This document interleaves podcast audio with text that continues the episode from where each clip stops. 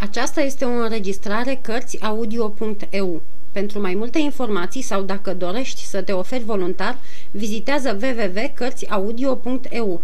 Toate înregistrările Cărțiaudio.eu sunt de domeniu public. Capitolul 12 Georges Villiers, duce de Buckingham Doamna Bonacieux și ducele au intrat în palatul Louvre fără greutate. Doamna Bonacieux era cunoscută ca fiind în slujba reginei, iar ducele purta uniforma muschetarilor domnului de Treville, care, după cum am mai spus, erau de gardă în noaptea aceea. De altfel, portarul Germain era de partea reginei și dacă s-ar fi întâmplat ceva, doamna Bonacieux ar fi fost învinuită că și-a adus iubitul la Louvre și atâta tot. Își lua asupra ei această nelegiuire.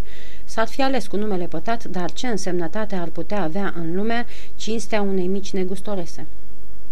Odată intrați înăuntrul curții, ducele și tânăra femeie o luară de-a lungul zidului cam vreo 25 de pași. După aceea, doamna Bonacieux împinse o portiță de serviciu care stătea deschisă peste zi, dar închisă noaptea. Portița se deschise. Amândoi intrară și se treziră deodată în întuneric, dar, cum doamna Bonasiu cunoștea toate colțurile și colțișoarele acestei aripi a palatului, destinată celor ce alcătuiau suita, închise ușile în urma ei, îl luă pe duce de mână, făcu câțiva pași bâșbâind, se prinse cu o mână de parmalâcul unei scări, pipăi o treaptă cu piciorul și începu să urce scara. Ducele numără două etaje. Pe urmă o apucă la dreapta, urmând o sală lungă, coborâ un etaj, mai făcu vreo câțiva pași, potrivi o cheie într-o broască, deschizând o ușă și îl împinse ușor pe duce într-o încăpere luminată numai de o lampă de noapte șoptindu-i. Rămâneți aici, milord, o să vină cineva." Apoi ieși prin aceeași ușă și o închise cu cheia, când, încât ducele se văzut deodată prins ca un ostatec. Trebuie să recunoaștem însă că, așa singur cum era, ducele de Buckingham nu simți nicio clipă fiorul vreunei te- Una din laturile cele mai izbitoare ale filiale era goana de și visări romantice. Cutezător, neînfricat, întreprinzător, nu era pentru prima dată când își primejduia viața în asemenea încercări. Aflase că așa zisa veste din partea Anei de Austria, pe al cărei temei venise la Paris, era doar o capcană și, în loc să se întoarcă în Anglia, trimisese știre reginei, folosindu-se de împrejurarea în care fusese pus, că nu va pleca până ce nu o va vedea. Regina se împotrivise la început, apoi, temându-se ca ducele scos din minți să nu facă cine știe ce nebunie, luase hotărârea să-l primească și să-l implore să plece neîntârziat. Dar chiar în seara aceea, doamna Bonacieux, căruia îi se încredințează sarcina de a se duce și de a-l aduce la Louvre, fusese răpită. Două zile nu s-a știut nimic de soarta ei, încât toate rămăseseră baltă. Odată liberă, însă, și odată ce îl putuse vedea pe la port, lucrurile își urmaseră cursul. Astfel fiind, adusese tocmai la îndeplinire primejdioasa îndatorire pe care, dacă n-ar fi fost arestată, ar fi înfăptuit-o cu trei zile mai devreme. Rămas singur în cameră, Buckingham se apropie de o oglindă. Straiele acelea de muschetar îi ședeau de minune. La 35 de ani, cât avea pe atunci, se bucura pe bună dreptate de faima de a fi cel mai echipeș gentilom și cel mai elegant cavaler din toată Franța și toată Anglia. Răsfățatul la doi regi, stăpânul unei averi de milioane, atot puternic într-un regat pe care îl turbura după cum mi se năzărea și îl liniștea după cum avea chef, George Villiers, duce de Buckingham, trăia una din acele vieți ca în basme, vieți ce stârnesc uimirea posterității veacul după veacuri. De aceea, stăpân pe el, cunoscându-și puterea și încredințat că legile care cârmuiesc pe ceilalți muritori nu pot să-l atingă, el mergea drept spre țelul hotărât, fie că acest cel strălucit și amețitor de înalt ar fi fost pentru altul curată nebunie, chiar în închipuire. Iată cum ajunsese el să se apropie de mai multe ori și să se facă iubit de frumoasa și mândra Ana de Austria, prin uluitoarea lui făptură. Georges de Villiers se așeză deci, după cum am mai spus, în fața unei oglinzi, potrivindu-și unduirile frumosului său părbălai pe care greutatea pălăriei le stricase, își răsuci mustața și cu inima copleșită de bucurie, fericit și mândru de a trăi în sfârșit clipa pe care o dorea de atâta vreme, își zâmbi sieș, semeț și plin de speranță. În acea clipă, o ușă ascunsă în perete se deschise și o femeie se ivi. Buckingham o văzu prin oglindă. Își înnăbuci un strigăt. Era regina. Ana de Austria avea pe atunci 26 sau 27 de ani, adică era în plină strălucire a frumuseții ei. Avea un mers de regină sau de zeiță. Ochii cu luciri de zmarald de o frumusețe neasemuită, cu o privire blajină, dar și majestuoasă. Gura îi era mică și rumenă. Deși buza de jos trecea puțin peste cea de sus, ca la toți principii casei de Austria, această gură știa totuși să întruchipeze grația atunci când surâdea, dar și dezgustul neîndurător atunci când disprețuia. Se vorbea de pielea fină și catifelată a reginei, mâinile și brațele ei erau de o frumusețe uimitoare și toți poeții vremii le cântau ca fără seamă pe lume. În sfârșit, părul, din blond cum fusese în frageda tinerețe, acum era castaniu. Îl purta foarte pudrat, în bucle ce încadrau fața pe care cel mai strajnic critic ar fi dorit-o poate cu ceva mai puține dresuri, iar cel mai pretențios sculptor cu un nas ceva mai fin. Buckingham rămase o clipă înmărmurit. Niciodată, la nicio serbare, la niciun carusel, Ana de Austria nu i-a părut atât de frumoasă ca atunci, în rochia aceea simplă, de atlas alb și însoțită de Dona Estefana, singura dintre doamnele de onoare spaniole, care nu fusese izgonită de gelozia regelui și de prigoana lui Richelieu. Ana de Austria a făcut doi pași înainte. Buckingham se aruncă la picioarele ei și înainte ca regina să-l fi putut opri, îi sărută poalele rochiei. Duce, cred că știți. Nu eu am pus să vi se scrie." Da, da, doamnă, da, majestatea voastră," răspunse ducele. Știu că am fost un nebun, un zmintit când am crezut că zăpada s-ar însufleți și că marmura s-ar încălzi. Dar ce vreți? Când iubești, crezi ușor în iubire. De alminter, n-a fost cu totul zadarnică această călătorie, de vreme ce am izbutit să vă văd. Da, răspunse Ana, dar știți și pentru ce și cum vă văd, milord. Vă văd pentru că, nepăsător față de toate amărăciunile mele, v-ați încăpățânat să rămâneți într-un oraș unde, rămânând, vă puneți în primejdie dumneavoastră viața și mie onoarea. Vă văd spre a vă spune că totul ne desparte. Adâncurile mării, dușmânia regatelor, sfințenia jurămintelor. E un sacrilegiu, milord, să lupți împotriva atâtor lucruri. Vă văd în sfârșit pentru ca să vă spun că nu trebuie să ne mai vedem. Vorbiți, doamnă, vorbiți, regină, zise Buckingham. Dulceața glasului acoperă asprimea cuvintelor pe care mi le spuneți. Vorbiți de sacrilegiu, dar sacrilegiul este despărțirea de două inimi pe care Dumnezeu le făcuse una pentru cealaltă. Milord, strigă regina, uitați că nu v-am spus niciodată că vă iubesc. Dar nu mi-a spus nici că nu mă iubiți și, într-adevăr, am spune asemenea cuvinte ar fi de partea majestății voastre prea mare recunoștință. Căci spuneți-mi, unde ați mai putea găsi iubire ca a mea? Iubire pe care nici vremea, nici depărtarea și nici disperarea să nu le poată stinge. O iubire care se mulțumește cu o panglică uitată, cu o privire pe furiș, cu un cuvânt aruncat la întâmplare? Sunt trei ani, doamnă, de când v-am văzut prima oară și trei ani de când vă iubesc astfel. Vreți să vă spun cum erați îmbrăcată când v-am văzut atunci? Vreți să vă descriu cu deamănuntul fiecare podoaba rochiei voastre? Iată, vă mai am încă înaintea ochilor. Stăteați pe perne, așa cum se obișnuiește în Spanie. Purtați o rochie de atlas verde cu broderii de aur și argint, cu mâneci largi, prinse în diamante mari de frumoasele voastre brațe, a acestor minuni de brațe. Aveați în jurul gâtului un guler plisat și pe cap o bonetă mică de culoarea rochiei, iar la bonetă o pană de bâtlan. Oh, iată, închid ochii și vă văd așa cum erați atunci. Și deschid și vă văd așa cum sunteți acum, de o sută de ori mai frumoasă încă. Ce nebunie, murmură Ana de Austria, care nu se încometa să poarte pică ducelui pentru că îi păstrase atât de bine imaginea în inima lui, ce nebunie să-ți hrănești o patimă deșartă cu asemenea amintiri. Și eu ce-aș putea oare să-mi hrănesc viața? Eu nu am decât amintiri. Aceasta e fericirea mea, e comoara mea, e nădejdea mea. De câte ori vă văd, mai închid încă un diamant în fundul inimii mele. Acesta este cel de-al patrulea pe care îl lăsați să cadă și pe care eu îl ridic, căci în trei ani, doamnă, nu v-am văzut decât de patru ori. Prima oară v-am amintit odineauri. A doua oară la doamna de Chevreuse. A treia în parcul din Amiens. Duce, îl întrerupse regina îmbujorându-se.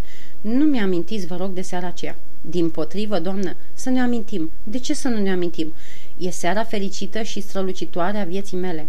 Mai țineți minte ce noapte minunată era? Adierea dulce și înmirezmata văzduhului, cerul de cobalt smălțuit cu stele. Putem în sfârșit rămâne singuri. Erați gata să-mi spuneți tot? Singurătatea vieții voastre, suferințele inimii voastre? Vă sprijineați de brațul meu? Iată, de acesta. Când îmi plecam capul, simțeam frumosul vostru, vostru păr atingându-mi ușor fața și de câte ori mi-o atingea, mă treceau fiori din cap până în picioare. O, regină, regină, nu știți ce fericiri cerești și ce bucurii fără moarte sunt zăvorâte într-o asemenea clipă. Aș da tot ce am, avere, glorie, zilele cam rămân de trăit pentru o noapte ca atunci. Căci în noaptea aceea, doamnă, în noaptea aceea mă iubeați, vă jur. Milord, se poate, da. Locul unde mă aflam, farmecul acelei neasemuite nopți, vraja privirii dumneavoastră, în sfârșit se poate ca toate miile de împrejurări care se strâng uneori ca să piardă pe o femeie, să se fi strâns în jurul meu în seara aceea fatală. Dar ați văzut, milord, regina a venit în ajutorul femeii care șovăia. La cel din tâi cuvânt pe care ați îndrăznit să mi-l spuneți, la cel din tâi gest cutezător la care a trebuit să răspund, am strigat. Da, da, da, aceasta este adevărat și orice altă dragoste decât a mea s-ar fi spulberat la o asemenea grea încercare. Dar dragostea mea a supraviețuit mai înflăcărată și mai nepieritoare. Ați crezut că fugiți de mine dacă plecați la Paris. Ați crezut că nu voi îndrăzni să părăsesc comoara asupra căreia stăpânul meu m-a pus să veghez. Dar ce-mi pasă mie de toate comorile lumii și de toți regii pământului? După 8 zile eram înapoi, doamnă. De data aceasta n-ați putut să-mi mai spuneți nimic. Îmi pusesem în primejdie rangul, viața pentru ca să vă văd doar o clipă. Nici măcar mâna nu v-am atins-o și văzându-mă atât de supus și de pocăit, m-ați iertat. Da, dar calomnia a prins în ghearele ei toate aceste nebunii de care eu nu eram cu nimic vinovată, știți prea bine, milord. Regele, ațățat de domnul cardinal, a făcut o gălăgie groaznică. Doamna de Vernay a fost izgonită, Putange surgiunit. Doamna de Chevreuse a căzut în disgrație și când ați vrut să vă întoarceți în Franța ca ambasador, regele însuși, aduceți-vă aminte, milord, regele însuși s-a împotrivit. Da, și Franța va plăti cu un război împotrivirea regelui ei. Dacă nu pot să vă mai văd, doamnă, ei bine, doresc să auziți în fiecare zi vorbindu-se de mine. Ce scop credeți că a avut expediția de la Re și Liga cu protestanții din La Rochelle pe care o plănuiesc? Plăcerea de a vă vedea, doamnă. Știu bine că nu voi putea pătrunde cu armata până la Paris, dar acest război va aduce după sine o pace. Pentru această pace va fi nevoie de un negociator și acela voi fi eu. Nimeni nu va îndrăzni atunci să se mai împotrivească și eu mă voi întoarce la Paris, vă voi vedea și voi fi fericit câteva clipe. E drept, mii de oameni vor plăti cu viața lor fericirea mea, dar aceasta nu mă privește de vreme ce vă voi vedea. Totul e poate curată nebunie, curată sminteală. Dar spuneți-mi, care femeie a avut vreodată un iubit mai îndrăgostit ca mine? Care regină a avut o slugă mai înflăcărată? Milord, milord, aduceți în apălarea dumneavoastră lucruri care vă învinovățesc și mai grozav. Milord, toate aceste dovezi de dragoste pe care vreți să mi le dați sunt aproape tot atâtea crime. Îmi vorbiți astfel pentru că nu mă iubiți, doamnă, căci dacă m-ați iubi, le-ați vedea toate cu totul altfel. Dacă m-ați iubi, oh, dacă m-ați iubi, ar fi prea mare fericirea pentru mine și aș înnebuni. Doamna de Chevreuse, despre care vorbeați adineauri, doamna de Chevreuse a fost mai puțin crudă ca dumneavoastră. Roland a iubit-o și ea a răspuns dragostei lui. Doamna de Chevreuse nu era însă regină, murmura Ana de Austria, cucerită fără voie ei de mărturisirea înflăcărată a unei dragoste atât de adânci. M-ați iubi, deci, doamnă, dacă n-ați fi regină? Spuneți-mi, m-ați iubi? Aș putea crede că numai înălțimea rangului vă face să fiți crudă cu mine? Aș putea deci crede că dacă ați fi fost doamna de Chevreuse, sărmanul de Buckingham ar fi avut dreptul să spere? Mulțumesc pentru aceste dulci cuvinte, frumoasa mea majestate, de o sută de ori mulțumesc. Ah, milord, ați auzit rău, ați înțeles rău. N-am vrut să spun. Vă rog, nu mai spuneți niciun cuvânt, niciunul o rugă ducele, dacă datorez fericirea mea unei greșeli, nu fiți atât de crudă încât să mi-o răpiți. Ați spus o singură că am fost ademenit într-o capcană. S-ar putea ca această capcană să mă coste viața, căci, iată, se întâmplă ceva straniu, de ceva vreme am presimțit că voi muri. Și pe fața ducelui flutură un surâs trist și totodată plin de farmec. Vai, Doamne Dumnezeule!" striga Ana de Austria cu o spaimă care mărturisea că grija ce o purta ducelui era mai mare decât voia să arate. Nu vă spun toate acestea, doamnă, pentru a vă înspăimânta. E chiar caragios ce vă spun și credeți-mă că mă îngrijorează asemenea visuri. Dar cuvântul pe care l-ați rostit adineauri, speranța pe care aproape mi-ați dat-o, va fi plătit tot chinul și chiar viața mea. Ei bine, zise Ana de Austria, și eu, duce, și eu am presimțiri, și pe mine mă chinuiesc vise groaznice. Am visat că vă vedeam zăcând însângerat, străpuns de o lovitură. În partea stângă, nu-i așa? De o lovitură de cuțit?" întrerupse Buckingham. Da, așa e, milord, așa e, în partea stângă de o lovitură de cuțit. Dar cine v-a putut spune visul meu? L-am încredințat numai lui Dumnezeu și numai în rugăciunile mele. Nici nu doresc mai mult. Mă iubiți, doamnă, e atât de bine. Vă iubesc? Eu? Da, dumneavoastră. V-ar trimite oare Dumnezeu aceleași vise ca mie dacă nu m-ați iubi? Am avea noi oare aceleași presimțiri dacă viețile amândurora nu s-ar răsfrânge în inima fiecăruia? Mă iubiți, regină, și nu o să mă plângeți. Oh, Doamne Dumnezeule, murmura Ana de Austria, e peste puterile mele. Vă rog, duce, în numele cerului plecați, retrageți-vă. Nu știu dacă vă iubesc sau nu vă iubesc, dar ceea ce știu e că nu voi călca jurământul. Aveți deci milă de mine și plecați. O, dacă s-ar întâmpla să fiți lovit în Franța, dacă ați muri în Franța, dacă aș bănui că dragostea dumneavoastră pentru mine va provoca moartea, nu m-aș mângâia niciodată. Aș înnebuni. Plecați, deci. Plecați, vă implor. Oh, cât de frumoasă sunteți acum! Cât vă iubesc!" șopti Buckingham. Plecați, plecați! Vă implor și întoarceți-vă mai târziu. Veniți ca ambasador, veniți ca ministru, veniți înconjurat de gărzi ca se, care să vă apere, de slujitori care să vegheze asupra dumneavoastră și atunci nu o să mă mai tem pentru viața dumneavoastră și voi fi fericită să vă văd. E adevărat ce îmi spuneți? Da. Atunci dați-mi o dovadă că m-ați iertat, dați-mi un obiect care să mă încredințeze că n-am fost prada unui vis. Ceva ce ați purtat și ce aș purta și eu la rândul meu, un inel, un colier, un lanț, și veți pleca? Veți pleca dacă vă dau ce-mi cereți? Da. Numai decât? Da. Veți părăsi Franța și vă veți întoarce în Anglia? Da, vă jur. Așteptați atunci. Așteptați. Și Ana de Austria se duse în apartamentul ei, de unde ieși aproape îndată, ținând în mână o cutie de lemn de trandafir cu inițialele ei încrustate în aur. Luați, milord, luați această casetă și păstrați-o în amintirea mea. Buckingham luă cutia și căzu în genunchi a doua oară. Mi-a sfăgăduit că veți pleca, îi spuse regina. Și îmi țin cuvântul. Dați-mi mâna dumneavoastră, doamnă, și plec. Ana de Austria îi întinse mâna, închise ochii și se sprijini cu cealaltă mână de Estefana, simțind că puterile o părăsesc. Buckingham sărută pătimaș această mână frumoasă, apoi, ridicându-se, spuse Nu vor trece nici șase luni și dacă nu mor, mă voi vedea, doamnă, vă voi vedea chiar dacă ar fi să răstorn întreaga lume și, credincios făgăduielii făcute, ieși în fugă din cameră.